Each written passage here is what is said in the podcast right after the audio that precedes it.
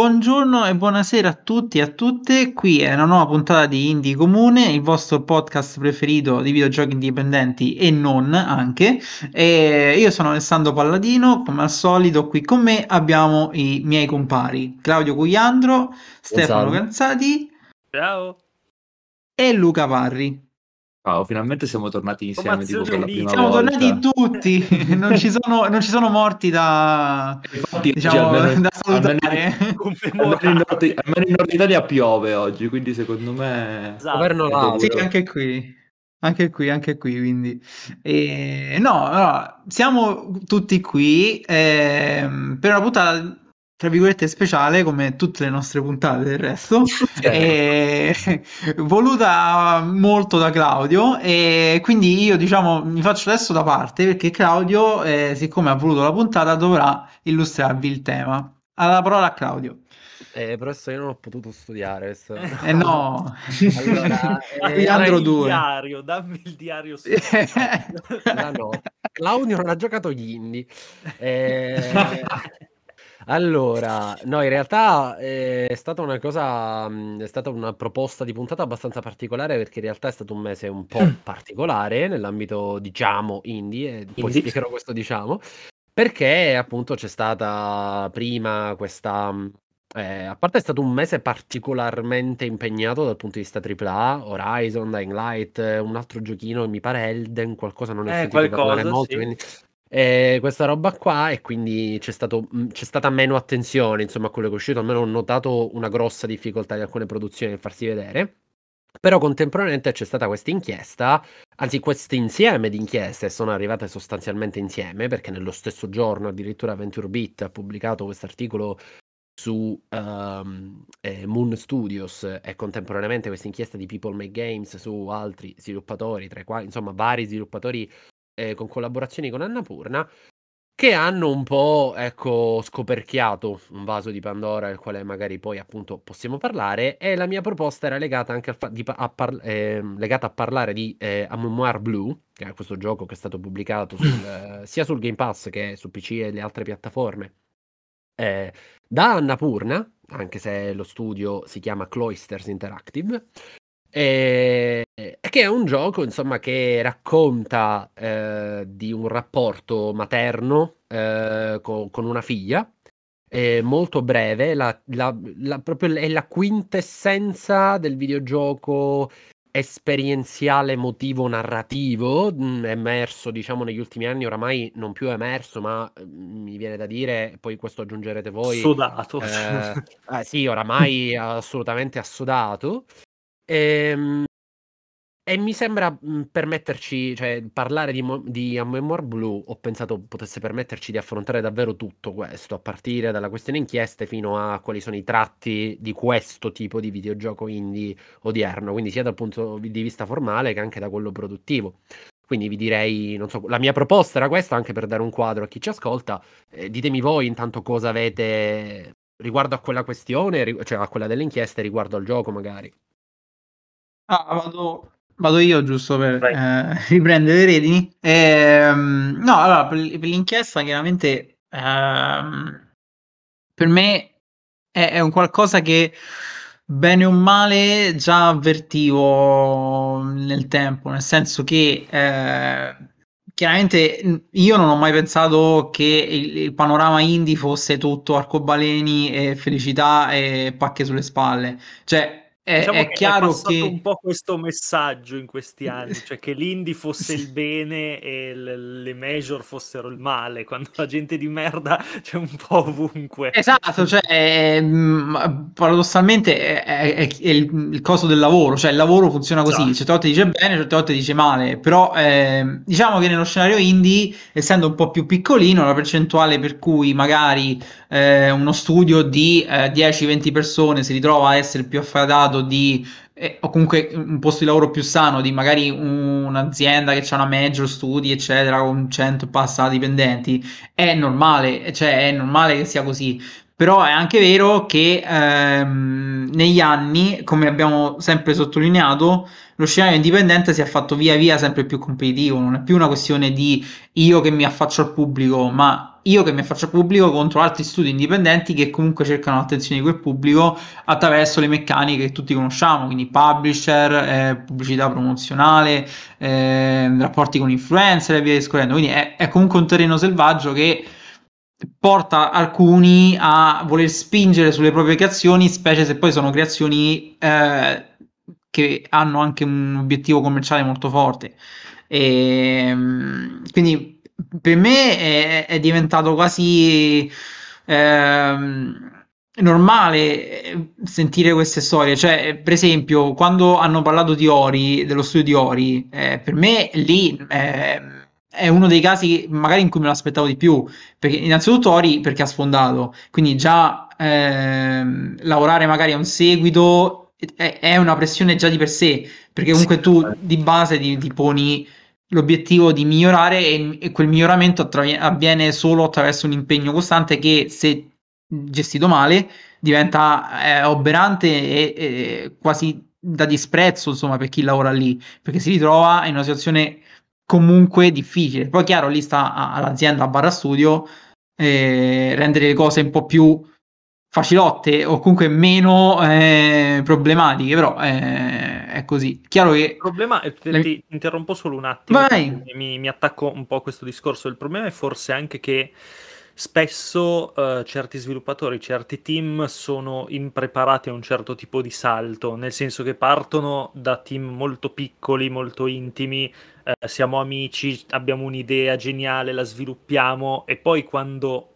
arriva il successo, arrivano anche i problemi, perché non è detto che eh, poi siano capaci di, di, gestire la pressione di un progetto più grande. Secondo esatto. Me. Sì, sì, da, no, ma concordo in pieno. È, è per questo no. che all'inizio sembrano tutti, tutte realtà idilliache e poi magari dopo vengono fuori dei, dei problemi importanti e, una certa tossicità che riguarda poi tutti, tutti, i posti di lavoro professionali che non siano esatto. sai, il garage dell'amico in cui esatto. si fanno i primi progetti. esatto, sì. da, eh, tant'è che è, è, appunto ora come ora è un mercato che eh, si basa molto sul successo, nel senso io faccio un prodotto per avere successo, cioè per quanto sì. molti magari non lo facciano, eh, è comunque una grossa magari fetta di... All'inizio, ma poi sì. Non all'inizio, esatto, cioè, comunque ma, paradossalmente anche ehm, eh, sempre, riprendo sempre il discorso della pixel art perché effettivamente è quello che mi ha permesso di avvicinarmi molto di più ai sviluppatori. Cioè anche lì no? Quando uno pensa alla realizzazione di pixel art pensa a una realizzazione di tipo artistico nel senso che io mi metto là con eh, il mio direttore artistico e i miei artisti mi metto, eh, e faccio quello che voglio nel creare il mondo che abbiamo insieme concordato. Quindi il nostro obiettivo idealmente sarebbe quello di ehm, rispettare la nostra visione ok però nel corso del tempo ehm, la pixel art si, si, è evoluta così tanto che ehm, tanti artisti della pixel art dicono io non ce la faccio più a disegnare pixel art perché ogni volta che qualcuno mi commissiona un lavoro che comunque c'è uno studio che eh, ci ingaggia per un lavoro richiedono sempre più precisione attenzione ai dettagli eccetera perché appunto c'è la concorrenza agli altri prodotti. Quindi se che ne so, Square Enix fa uscire ehm, Triangle Strategy che ha una pixel art pazzesca,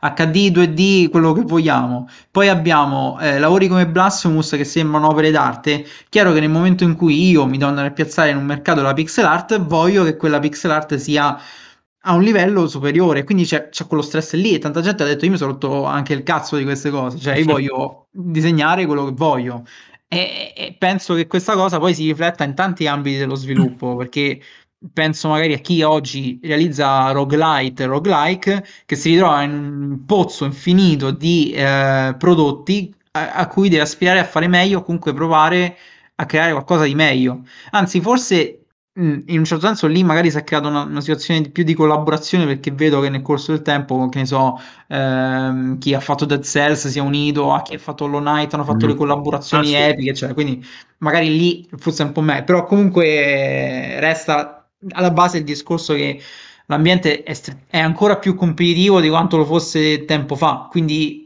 e, e, qui rientra sempre in ballo la differenza che facciamo noi, cioè ehm, o comunque che andrebbe fatta l'indie commerciale e l'indie vero per essere indie, perché l'indie vero che per essere indie difficile che subisce queste pressioni, che appunto come magari può essere a Memoria in Blue ehm, è un prodotto fatto per comunicare qualcosa, quindi il, il, successo commerciale è quasi secondario, anzi forse inesistente. Eh, quindi secondo me questa è la chiave un po' di lettura per la cosa. Notando che poi, nel senso, War Blue è comunque entrato nell'orbita Annapurna, quindi un po' di certo. tranquillità certo. forse in più nella pubblicazione, eccetera, c'è, esiste. Sì, sì, sì però palesemente non è un prodotto che si piazza come per dire no, eh, la prossima esperienza. Con, esatto, sì. sì, sì con, con, è più, è più Isaac. Cioè. Esatto, entra, entra in Annapurna come per, per certo. vetrina, nel senso voglio che il mio messaggio arrivi a più persone possibili, però no. il fatto che... Vai, vai, vai. No, no, vai, vai. No, no.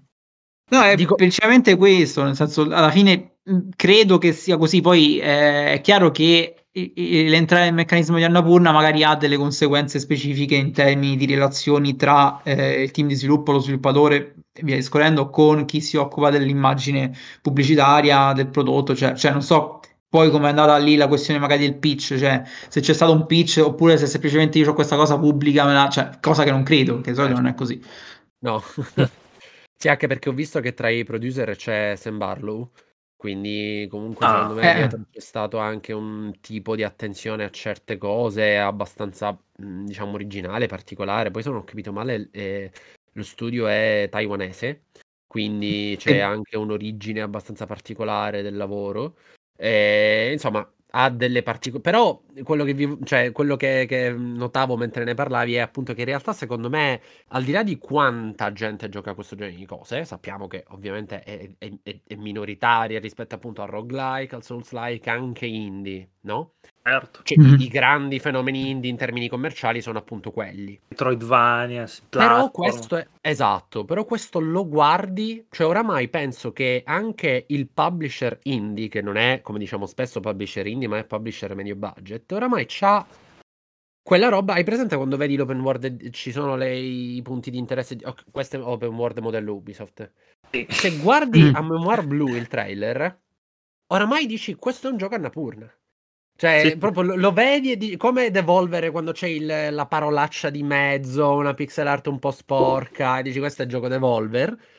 E cioè, oramai hanno anche loro, eh, questo loro modello. Quindi in realtà, secondo me, al di là di quanto poi può aver successo meno, anche questo è un indie che risponde perfettamente a, eh, a, riprodurre quella che è diventata un po' la, cioè il target di riferimento che si è fatto a Annapurna. Annapurna è quello delle robe un po' più poetiche, un po' più narrative, Devolver è quello più, diciamo, ribellino. Un po' di genere. Sì, sì, esatto. Un di genere spinto. Raw Fury magari c'ha qualcosa di un Raw pochettino Fury. più tradizionale, punta, però anche in quello si sta. Infatti poi... Hello Traveler fa le cose wholesome ah, sì. anche? Eh ma appunto cioè secondo me si stanno dovuto... dividendo il mercato un po' queste... sì abbiamo, e... abbiamo, quello appunto punk di genere. tra virgolette major indie. La, la versione videoludica di Sion Sono che è Devolver poi abbiamo le robe un po' più proprio de sé che sono quelle di Annapurna quelle più che strizzano l'occhio al classico che sono Fury e poi tutta una serie di robe. A parte che io sarei curiosissimo di sapere quanto questo è dovuto a indicazioni aziendali, cioè noi abbiamo visto che il nostro target consuma queste cose, quindi eh, oppure se sono realtà enormi, però comunque hanno apparati decisionali più piccoli da questo punto di vista e quindi è semplicemente dovuto al gusto. Secondo me, eh... riprendo una cosa, una conversazione che abbiamo avuto io e te Claudio con Francesco D'Amedio, non so se ti ricordi, Mh-mh, che sì. per chi ci ascolta è il, ehm, un audio designer che prima lavorava per Electronic Arts, adesso lavora in modo indipendente, lo potete ascoltare su uh, Unto, the, Unto the End, che è un gioco molto bello che nel caso recuperate. Uh, lui ci parlò appunto di queste realtà già grandi del mercato indipendente come se fossero le etichette musicali e secondo me è una roba perfetta nel sì, senso che lui mm-hmm. fece un parallelo con Warp Records, che è una um, etichetta di elettronica sperimentale, in cui gravitano nomi abbastanza famosi come Apex Twin, Square Pusher e compagnia. E lui ci disse proprio che secondo lui, appunto, ormai, soprattutto Annapurna e Devolver, funzionano in quella maniera lì, nel senso che il prodotto Annapurna e il prodotto Devolver te lo aspetti impostato in quel modo. Esatto. Che e se credo Devolver, che sia... Devolver ha in ostaggio Gri.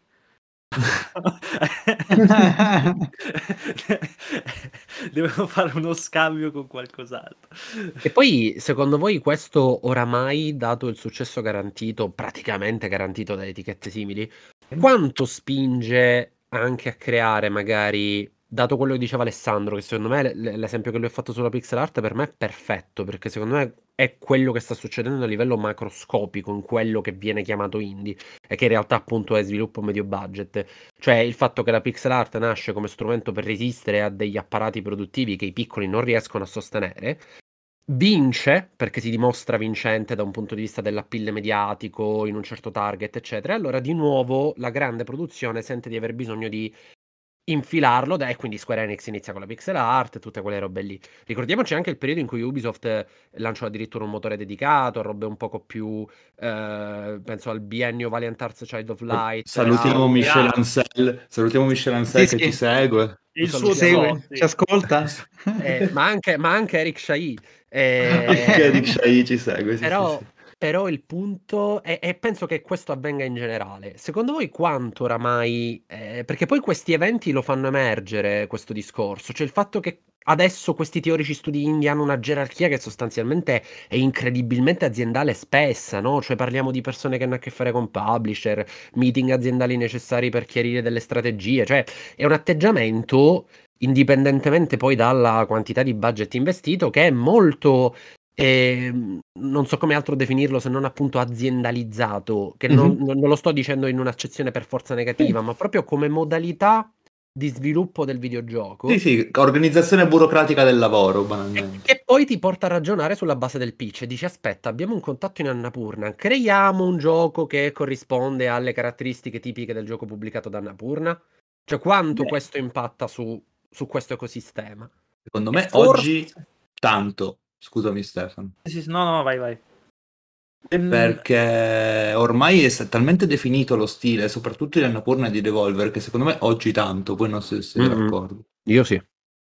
Sì, ma mm, può funzionare secondo me anche al contrario, nel senso se, se uno sviluppatore ha un'idea già da un po' particolarmente indicata ad un particolare publisher, allora ha, ha, ha uno stimolo in più, nel senso a presentare, esatto, venitemi a prendere che io ho sì. quell'idea, perché tutto sommato, devo dire questo, cioè giocando parecchia roba Annapurna, parecchia roba Devolver, mh, mm, forse mi illudo io, ma non mi sembrano ancora perlomeno prodotti preconfezionati, quelli che arrivano da quelle uh-huh. parti. Cioè, mi sembrano sempre prodotti molto fatti in maniera artigianale e con un senso, con un obiettivo dietro. Per il non momento ancora sì. Non li, vedo, non li, vedo, fatti in serie. Ma cioè, infatti, nonostante si trovino scusa. comunque dei punti di contatto. Certo, ma infatti, e secondo me è un esempio perfetto, proviamo a pensare a uno sviluppatore come Ben Esposito che ha fatto il primo gioco che per quanto per me probabilmente il mio titolo Annapurna preferito che è Donut County, ehm, molto distante da quella cosa d'esse tipica di Annapurna e il secondo gioco è una visual novel fatta e finita, super frenetica con un sacco di gameplay. Però... E quindi c'è questa cosa del, nel suo caso specifico, di posizionare l'autore prima di ogni cosa, che ancora riporta un po' quell'artigianalità, quel No, ma non solo. Casa e bottega, mm, se vuoi, no? No, ma non solo. Annapurna, venendo tra l'altro da un'etichetta che ha già quell'esperienza per il lato cinematografico, lo ha fatto, certo. proprio, lo ha fatto proprio attivamente. Cioè, Annapurna, a posteriori, dopo il successo, va a cercare il gioco per fare da publisher, per esempio, su console. Cioè, Journey su PC è pubblicato mm. da Annapurna e Gnome, mm. dopo il successo, ha ottenuto l'accordo con Annapurna. Kentucky Route Zero che è Takeru Zero, quindi sono proprio attivamente cercano di, di, di trasformarsi in queste etichette e lo sono, cioè eh, al di là del giudizio poi che si vuole dare, lo sono. Annapurna mm-hmm. è l'etichetta del gioco eh, indie, però dal punto di vista poetico sperimentale. Sì, sì, gioco, gioco, des, gioco d'essè, art house, chiamalo esatto, come... Esatto, Devolver ogni tanto ci scappa, penso a The Red Strings Club,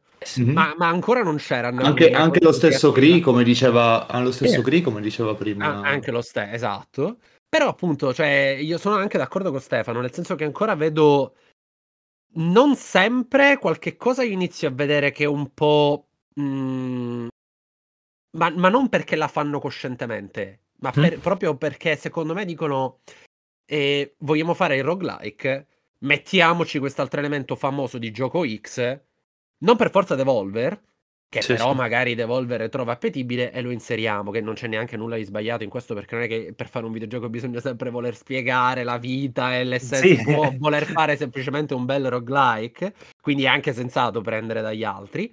Però lo vedo questo equilibrio in questo momento. Sì, cioè, Death's Door è un po' così, anche se non è un roguelike. Death's ma... Door, sì. Death's sì. Door è un po' prendiamo da altri, ma facciamo comunque una roba che la gente riesce ad associare al nostro modo punk per tutta una serie di motivi. Sì, sì, ma infatti, ripeto, eh, come dire, non provo quella fatica, la fatica del, del vedere il quindicesimo open world Ubisoft. Sì. Eh, oramai inizio a sentirla anche col milionesimo Souls-like. eh, cioè, ancora non è così eccessiva la presenza, anche perché non hanno la stessa regolarità di certo. applicazione.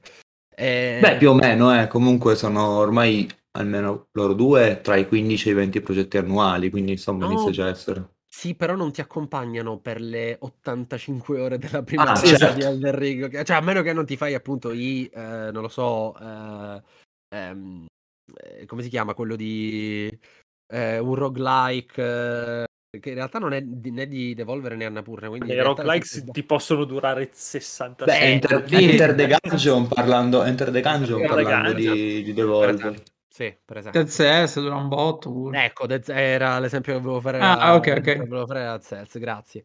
No, comunque dico, questo è l'aspetto secondo me interessante, cioè che questo evento, questa serie di inchieste, non che servissero, anche perché ce ne sono state tante altre nel mondo indie, però questo eh, blocco pubblicato tutto insieme, secondo me, ci aiuta a scoperchiare questa roba del... Eh, noi abbiamo iniziato con che cavolo è sto indie? Cioè, secondo me queste cose ci aiutano a vedere il dietro le quinte, a capire che quando ci sono degli apparati di questo tipo, forse utilizzare indie nella sua accezione più uh, di pazzerelli che si mettono alla scrivania e decidono di fare delle cose, forse non è adatta, forse avremmo bisogno di trovare magari un altro termine o, o riprendere i vecchi eh, medio budget che non si sa perché sono scomparsi con la 360 e ora sì, non, sì con, la, con quella generazione lì e ora sembra che non si possano de- definire tali. Però l'ultimo doppia è stato definito, che io ricordi, solo il Blade, praticamente. Cioè, l'ultima volta che ho sentito doppia lì. Che poi, che poi, è assurdo perché non ne ho sentito parlare per altra roba, tipo A Way Out e i Takes Two. Che sono anche, anche, anche Psychonauts 2. O Psychonauts 2, cioè soprattutto con l'arrivo del Game Pass, secondo me sarebbe. E sono usciti un botto di, di... ultimamente. Doppia, di sì, sì. Cioè, cioè... cioè lo, lo, stesso, lo stesso. Ora il nuovo gioco dei, di Camposanto, che è stato preso mm-hmm. da mhm. Valve, avrà quell'approccio lì, no? Perché tu oramai le aziende non comprano, non è più come prima, proprio perché secondo me sta avvenendo un'evoluzione creativa nel settore. Cioè, prima si acquistava uno studio perché erano bravi tecnicamente, lo si inglobava e si faceva il lavoro sul grande gioco che tutti dovevano pulire, sistemare, eccetera. Adesso sei stupido se compri Camposanto e non gli fai fare Camposanto. Eh, cap- cap- cioè non ha senso, no, perché cioè... comunque hanno una loro identità che è più... Posto che lo stesso Half-Life Felix può essere considerato un doppiato, se vuoi. E da un punto di vista di quello che dice, ma dal punto di vista produttivo... Cioè, Già non solo so. che Camposanto ha supportato Valve nella creazione del, del, gioco, già questo dice tanto sul tipo di. sulla dimensione del progetto.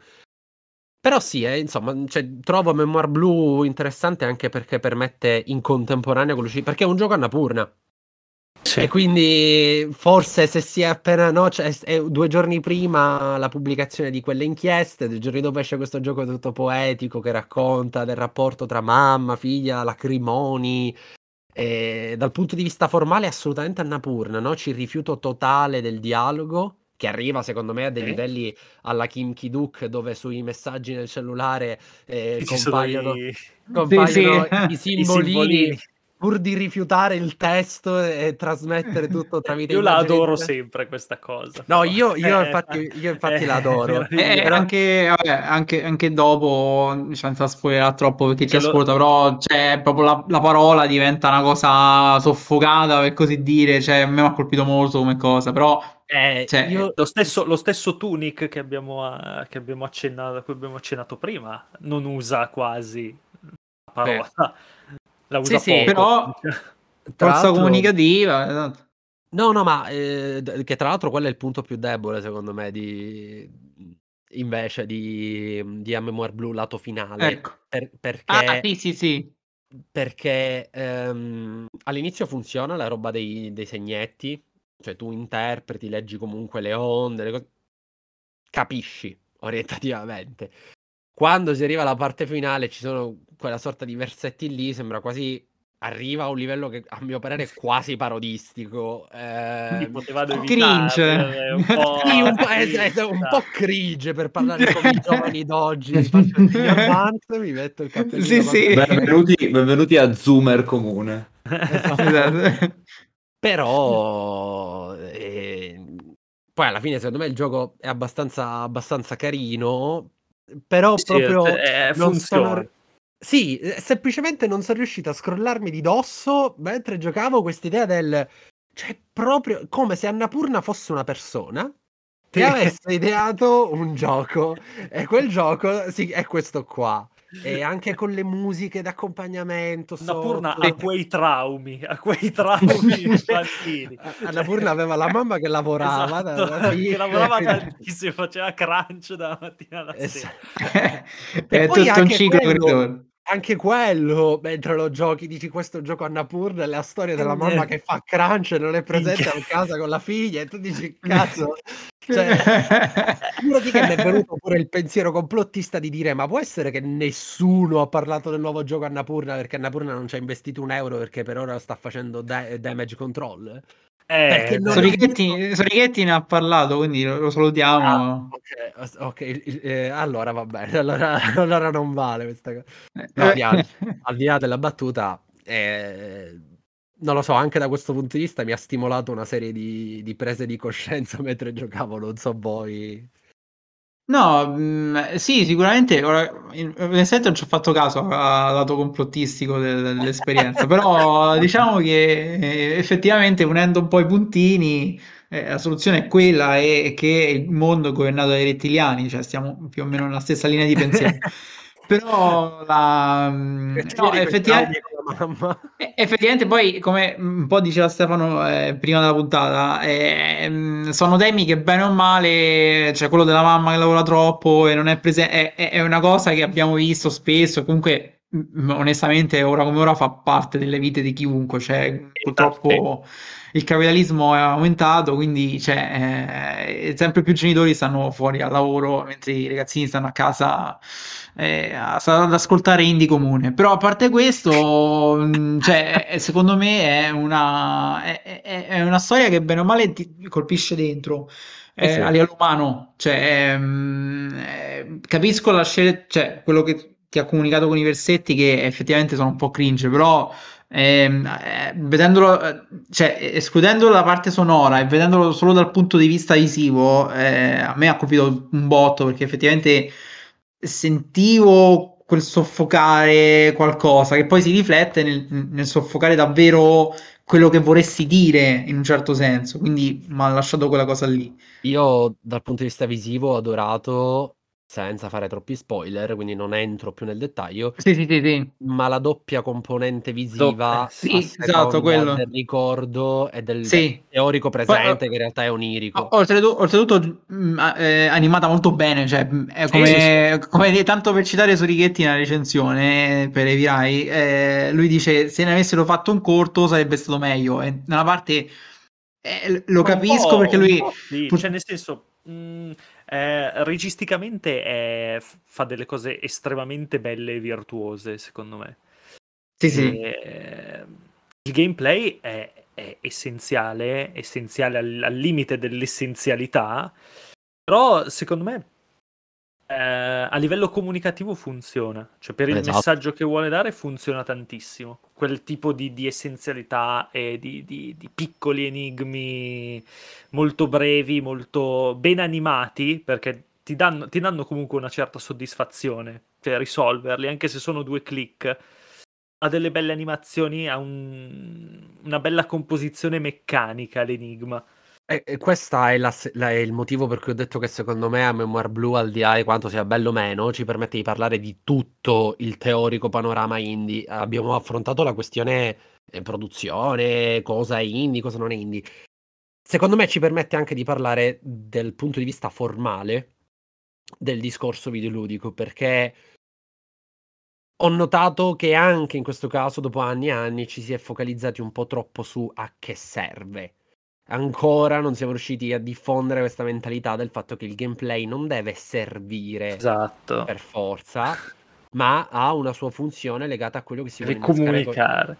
Esatto, cioè secondo me è un gameplay abbastanza, non voglio dire, non, cioè eh, io se penso alla sinestesia penso a Donut County, come diceva Luca, penso a, ad altri tipi di esperienze, però in questo caso il fatto che non sono quasi neanche enigmi, cioè, faccio, no, faccio, no, un solo no, esempio, fa, faccio un solo esempio per far capire cosa dico, è un piccolissimo spoiler. C'è una scena dove bisogna pagare qualcuno per eh, acquistare un biglietto per un traghetto. E come viene registicamente immaginata la scena è che all'improvviso da un gioco in terza persona passiamo a una sorta di prima persona statica bloccata, la telecamera è fissa sul luogo dove avviene la transazione, c'è un bancone. E quello che noi facciamo è muovere lentamente il cursore con i soldi, proprio che rappresenta la nostra mano, verso la mano dell'altro che è messa in attesa. Mm. Appena la mano si avvicina, la mano immediatamente si stringe, prende i soldi e li tira via.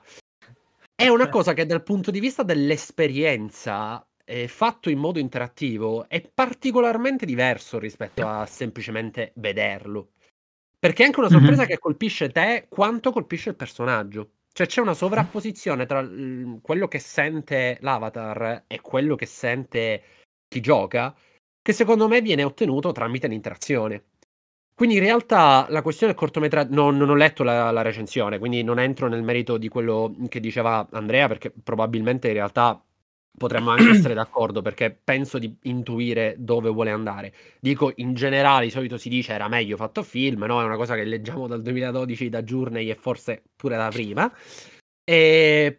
Però secondo me questo è uno di, quei ca- uno di quei casi in cui possiamo dire eh no, No, non era fatto eh, a cortometraggio, non era la stessa Sì, cosa. secondo, secondo me è anche è anche importante mh, a livello di interazione um, il discorso del fatto che molte interazioni che hai con, con il gioco eh, servono lo spazio, cioè ehm, io ho avvertito molto la dimensione eh, che ha che mi ha reso lo spazio molto più tangibile a livello di ehm, tipo di azione che avevo all'interno del gioco.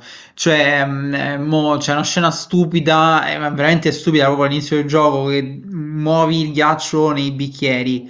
Nel bicchiere, cioè, quella lì è una stronzata, cioè non serve assolutamente a niente, però eh, ti dà la sensazione di, di essere lì, cioè di giocherellare con... Eh, con il drink che hai davanti come fai magari a casa o comunque che, così. E il gioco è pieno di queste piccole interazioni mh, mm, senza significato, pure anche quando immediatamente dopo utilizzi il cellulare che è all'interno della borsa. Cioè, il fatto che sia all'interno della borsa e non sia un menu da cellulare come tanti giochi che si... Esatto, cioè è, è importante, cioè, mh, a, mi ha dato que- quella, quella mh, saggezza come di, de- dell'effettivo utilizzo dello spazio che eh, secondo me anche diventa un'esperienza che non può essere tradotta semplicemente con una cinematica, cioè è un qualcosa che ha importanza per...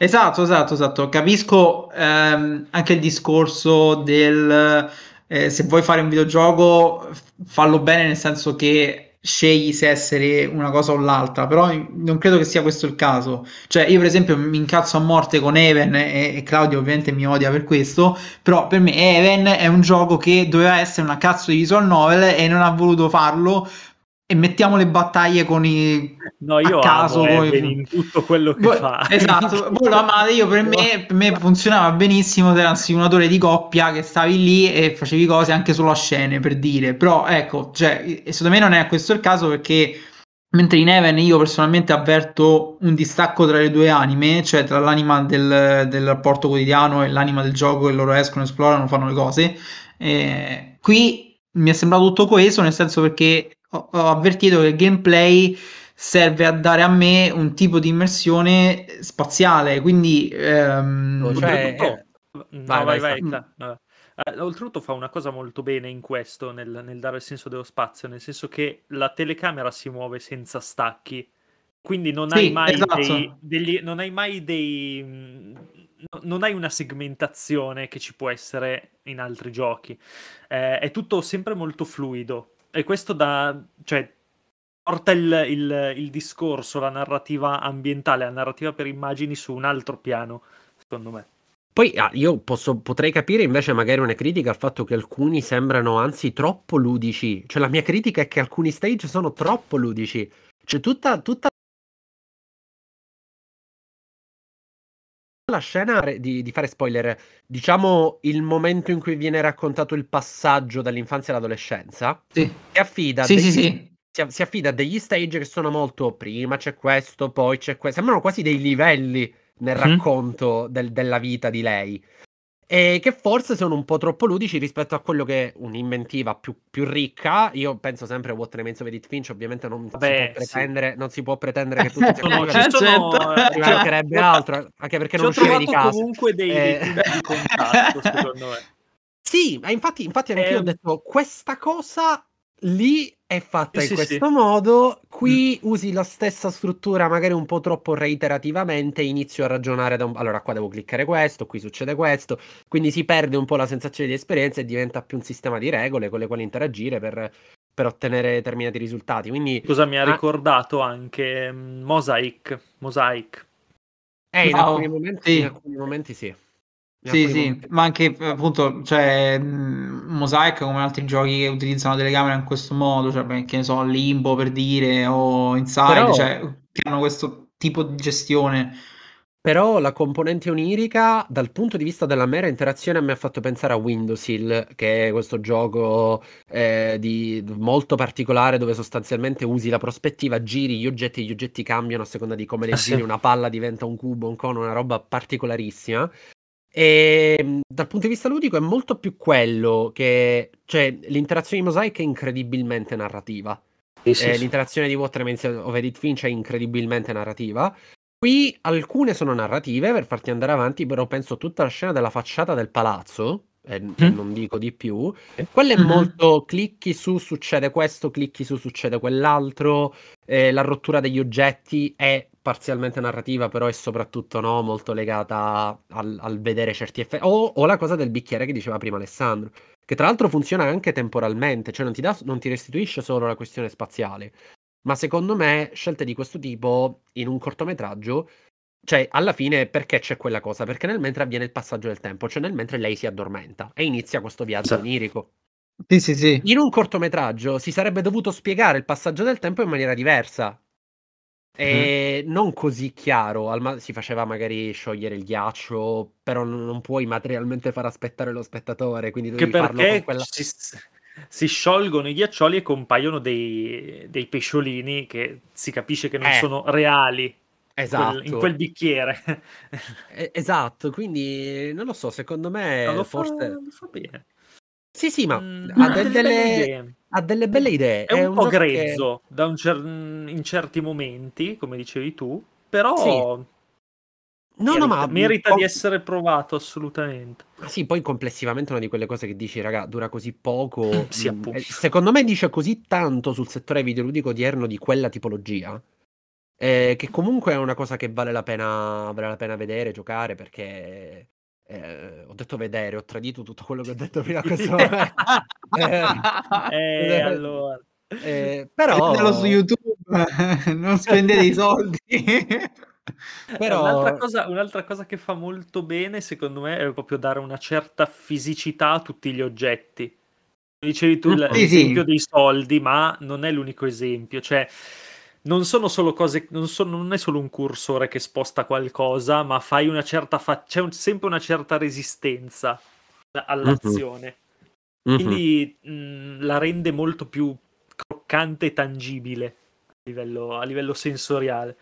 Sì, che che poi non so se cioè non credo sia voluta come cosa, però il fatto che ci sia una netta differenza nella qualità delle animazioni del personaggio modellato tridimensionalmente e quelli disegnati, che sono invece animazioni bellissime, sì. incredibilmente fluide, restituisce un po' questa componente del ricordo all'interno del sogno e invece di questo sogno un po' meccanico, un po' con lei che non sa bene come muoversi, anche perché è tutto ambientato in acqua, sì. o quasi, tutto mm-hmm. ambientato in acqua a volte è l'acqua dentro l'acqua mentre succede l'acqua perché è una cosa un po' particolare. È una matriosca d'acqua. Sì, è una matriosca di, di, di vasche. E per esempio, per esempio, la parte in prima persona nella vasca. Bellissimo, sì. In un cortometraggio, come... quella è una delle scene più belle, secondo me. È come la rendi quella scena in un cortometraggio. Non, non, non ha lo stesso impatto, non ha lo stesso effetto. E niente, sempre per dire che appunto al di là poi della qualità del lavoro, secondo me merita di essere giocato perché restituisce tanto sul, su quel genere di giochi lì fatti in questo modo e soprattutto su cosa significa raccontare, perché cioè, mi piacerebbe vedere più spesso non solo la critica al... Cioè io non capisco perché questi giochi innescano il vabbè ma allora a sto punto fai un cortometraggio e i giochi dove massacri 2 milioni di persone e poi c'è la cinematica eh. dove piangi, non si dice mai, vabbè, ma allora, ma allora fammi Doom. Cioè, eh, a me va sì, bene, a me va bene la critica, fammi il cortometraggio, ma allora dimmi pure che mi fai Doom se mi vuoi fare ammazzare 2 milioni di persone. Cioè... Che voglio, voglio, adesso voglio un gioco qualsiasi sviluppato da chiunque, quindi apro il bando, che devi letteralmente uccidere 2 milioni di, di, di, persone e alla Poi fine c'è una, una, scena super drammatica e piangi e chi... si chiude il gioco e si cancella pure da solo. No, Doom, il cioè, Doom come... Slayer che si toglie il casco e piange e per pi- quei demoni. Ma, ma, esiste questo gioco e si chiama, Poi... si chiama God of War. Sì, esatto. Questo gioco esiste. Anche Gears of War lo fa. Io mi ricordo. Sono sicuro che poi se, se, se Doom Slayer si toglie la, il, il casco e piange fioccano i nove con scritto grande emozione, sì. titolo io, emotivo artistico. Io, eh. io, mio padre mi ha preso per stupido perché mi vedeva giocare Doom quando la, la, morte, quando lui scende e fa il dito medio mentre sta scendendo nella lava. Io mi sono alzato e ho iniziato ad applaudire. Proprio a fare così. Giusto, vabbè, quello sta, sta, sta. Devi applaudire. Eh... No. Comunque, cioè, ripeto, come critica mi andrebbe bene se fosse proprio legata a quest- questo nazismo totale dell'interazione funzionale a un'utilità ludica. Mi va bene, la, la posso anche capire come lettura formale del videogioco, però dovrebbe andare in entrambi i sensi. Sì, certo. Ah, certo. No, no, ma infatti, vedo, io mm, cioè, lo capisco dal punto di vista meramente formale, però appunto neanche io in questo caso specifico eh, mi sento di dire che è, è un, una, la componente ludica poteva essere staccata, ecco, cioè, mm. mm. la vedo abbastanza integrata in quella che è l'idea del gioco. Ecco. Eh, secondo me è quello il discrimine. Se una roba ha delle meccaniche che vengono inserite all'interno del gioco perché sono funzionali a quella che è l'esperienza, è un discorso. Se invece metti delle meccaniche che vengono inserite perché è un gioco e quindi devo far giocare il giocatore, eh, no, cioè, e poi appunto... Dico, ehm... dico, di ehm, più, sarebbe, sarebbe, secondo me sarebbe stato terribile se avessero deciso per esempio di dare al giocatore la possibilità di muovere la protagonista.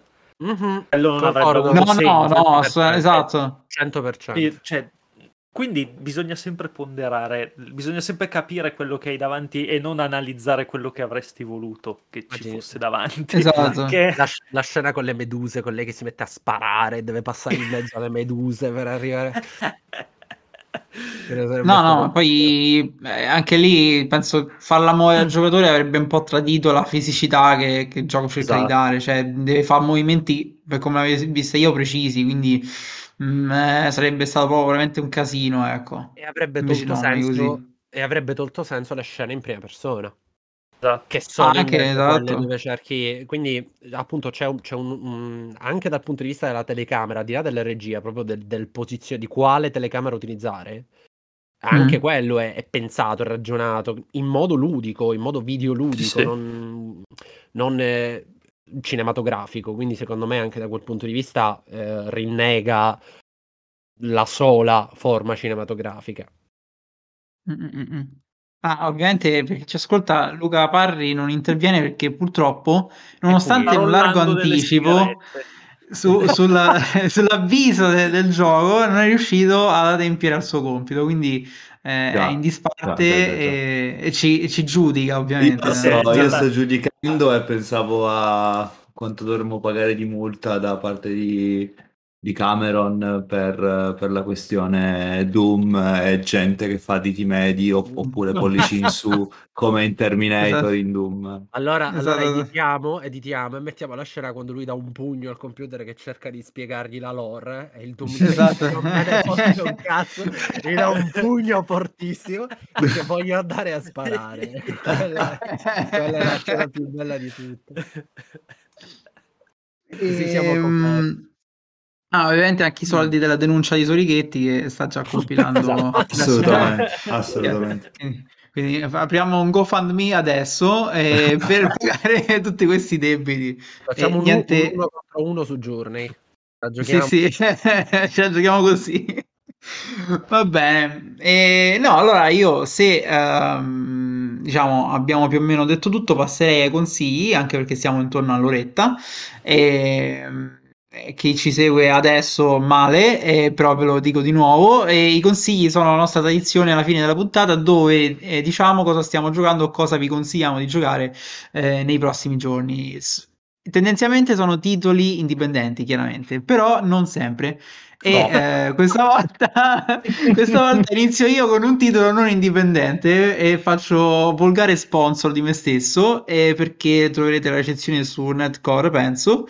E sto giocando Tiny Tina Wonderlands, che è qualcosa di, di più corporativo che non si può, perché essendo Epic Games, quindi. Eh, però, però, però, ehm, diciamo che lo consiglio perché se come me siete eh, stati fan di Borderlands 2 e del primo Borderlands e siete rimasti scottati da Borderlands 3 per un motivo o per un altro, personalmente è stata la storia che non ho digerito minimamente, ehm, Tiny Tina Wonderlands è finalmente loro che tornano a fare un Borderlands caciarone dove di, ti diverti e basta, è pieno di uh, bottino, loot, personaggi strani, battute a go-go, Ehm, e, e, devo dire, anche su questo punto di vista, eh, sono migliorati nel, eh, nel, nel, mettere delle tematiche o comunque dei personaggi eh, inclusivi all'interno del gioco. Mentre in Borderlands 3 era palesemente, secondo me, un'operazione mm, quasi a fine commerciale perché erano messe lì a caso senza contesto. Eh, qua invece ci hanno messo un po' più di impegno nella scrittura e eh, si sono dati da fare creando dei character design rispettosi di quelli che sono eh, le normalità del mondo odierno senza che eh, risultasse tutto caricaturale ecco mettiamo così. Cioè, il gioco è ovviamente caricaturale suo però mm, mm, nel contesto del gioco funziona.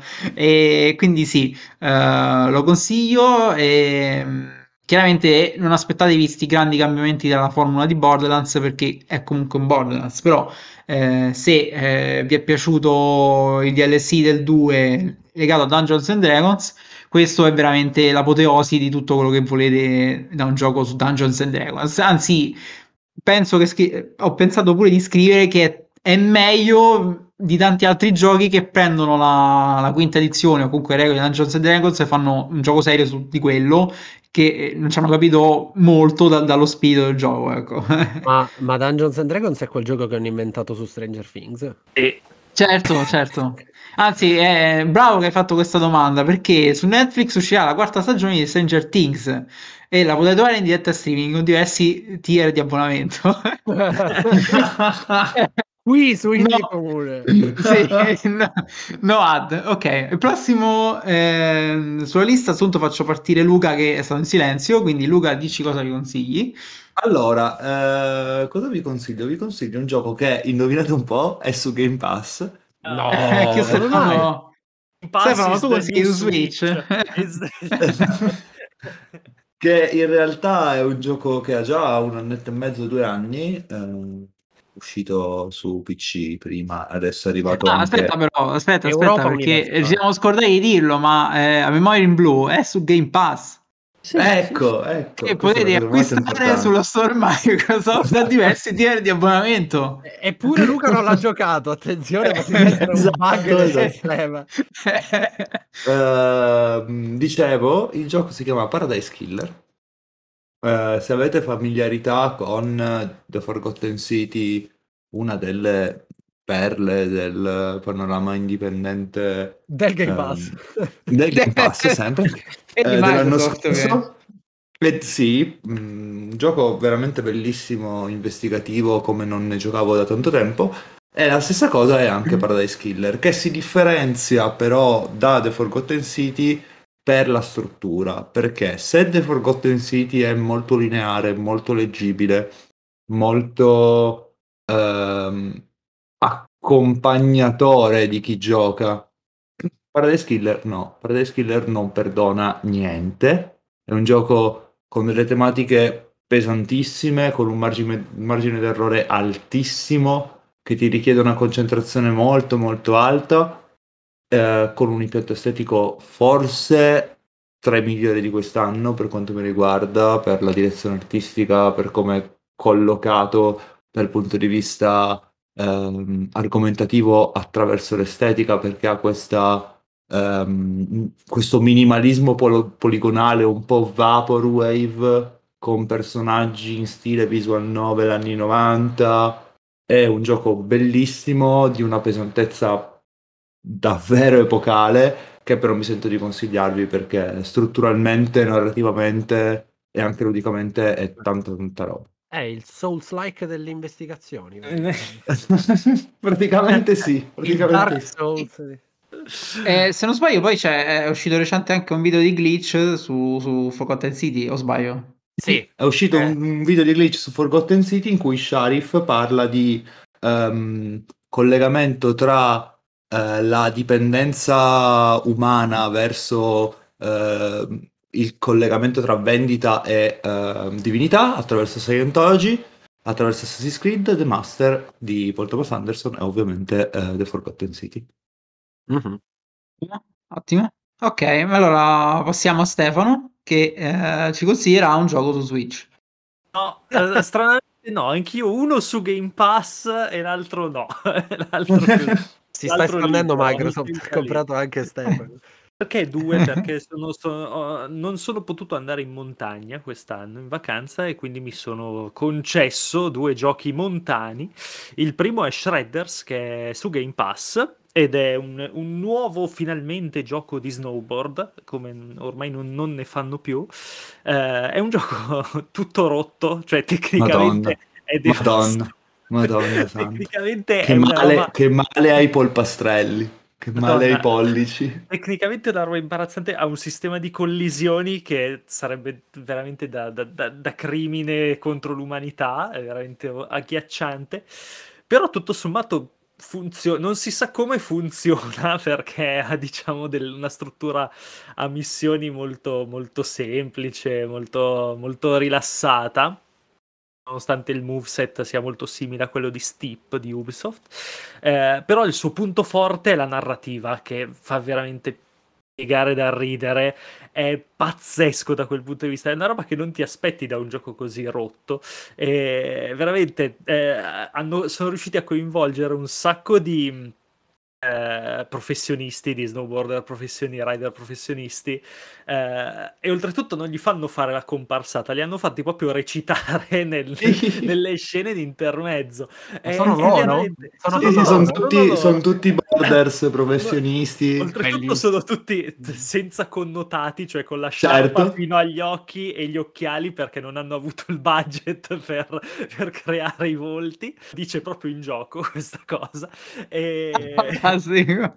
E cazzo, è bellissimo. Io giocavo solo per vedere cosa si sarebbero inventati nella scenetta successiva, perché veramente eh, vale anche solo per quello. Per me è è, è, stata una sorpresa. È un gioco orribile, ma con, una, con una, un senso dell'umorismo pazzesco. E, e invece il secondo eh, si va in Svizzera questa volta. Eh, il secondo è Moondown, che non è all'inglese, cioè come Luna e, e Alba, ma è proprio Moondown, scritto come lo, lo sto dicendo.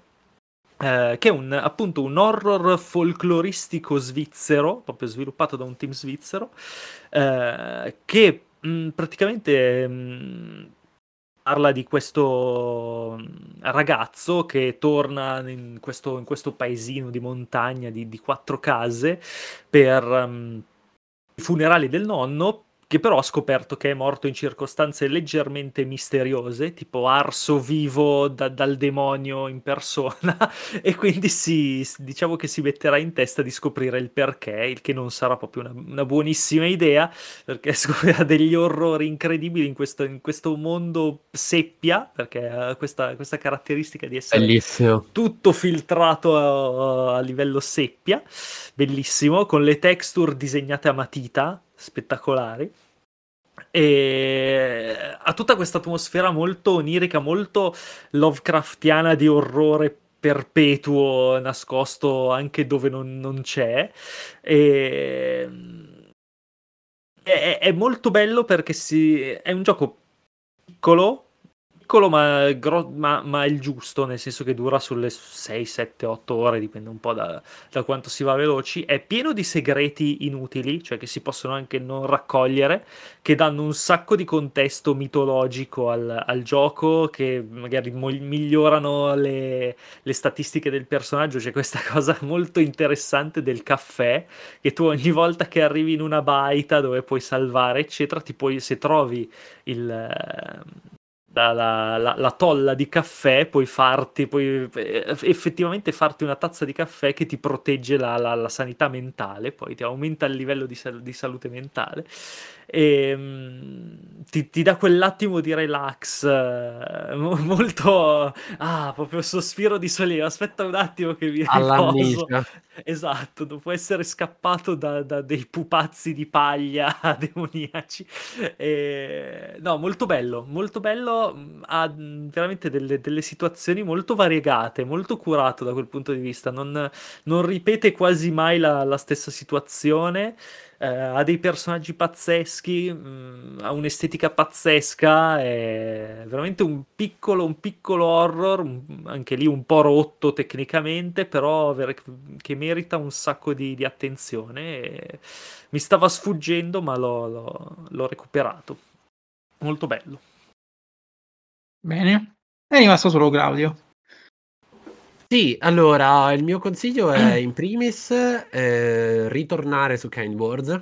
Ogni tanto così va bene citarlo, anche perché ehm, ovviamente non è detto che capiti per forza, però eh, delle, degli amici insomma mi hanno mandato anche a me non è capitato per esempio ma ci sono tornato poco eh, però degli amici mi hanno mandato degli screen di persone che per esempio stanno raccontando la loro esperienza in Ucraina eh, ed è un gioco che un gioco, diciamo, questo luogo, eh, perché Kind Words alla fine è questo posto, questa sorta di social network un po' atipico, è veramente particolare con questa estetica eh, molto eh, wholesome, come diceva, però non è pubblicato da Fellow Traveler.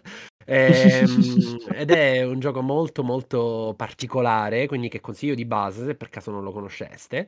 Eh, però insomma questa nuova è un po' particolare, no? Cioè, è quasi un paradosso dirlo, però i suoi aggiornamenti sono in qualche modo i nuovi eventi che, che caratterizzano la vita di tutti i giorni e che quindi le persone sentono di voler eh, di voler raccontare ritornano magari su esperienze che hanno da un po' abbandonato giusto perché hanno bisogno di, proprio di quello che quel tipo di esperienza eh, concede loro.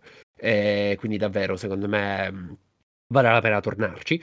E poi un'altra roba, un gioco mm, stranissimo, si chiama Who's Lila, con eh, col punto interrogativo alla fine, chi è eh, eh, Lila? Ed è eh, un'avventura investigativa al contrario.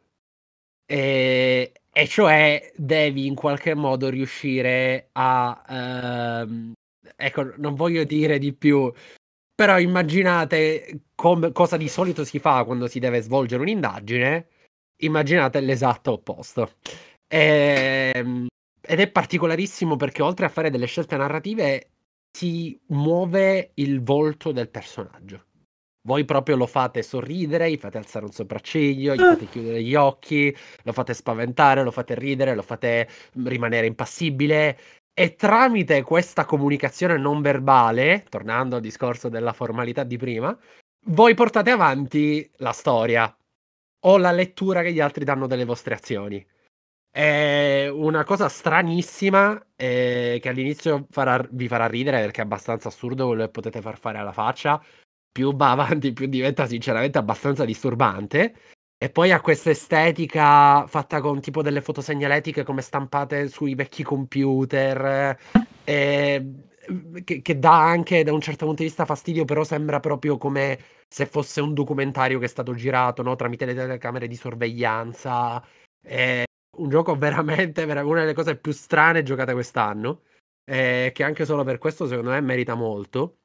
Tra l'altro, potete fare quella roba alla Return of the Opera Din, dove all'inizio potete settare tipo i colori, il tipo di, eh, di, di atmosfera che volete avere veramente un gioco stranissimo, quindi dategli un'occhiata anche perché costa due, due spicci, se non ricordo male. Oddio, no.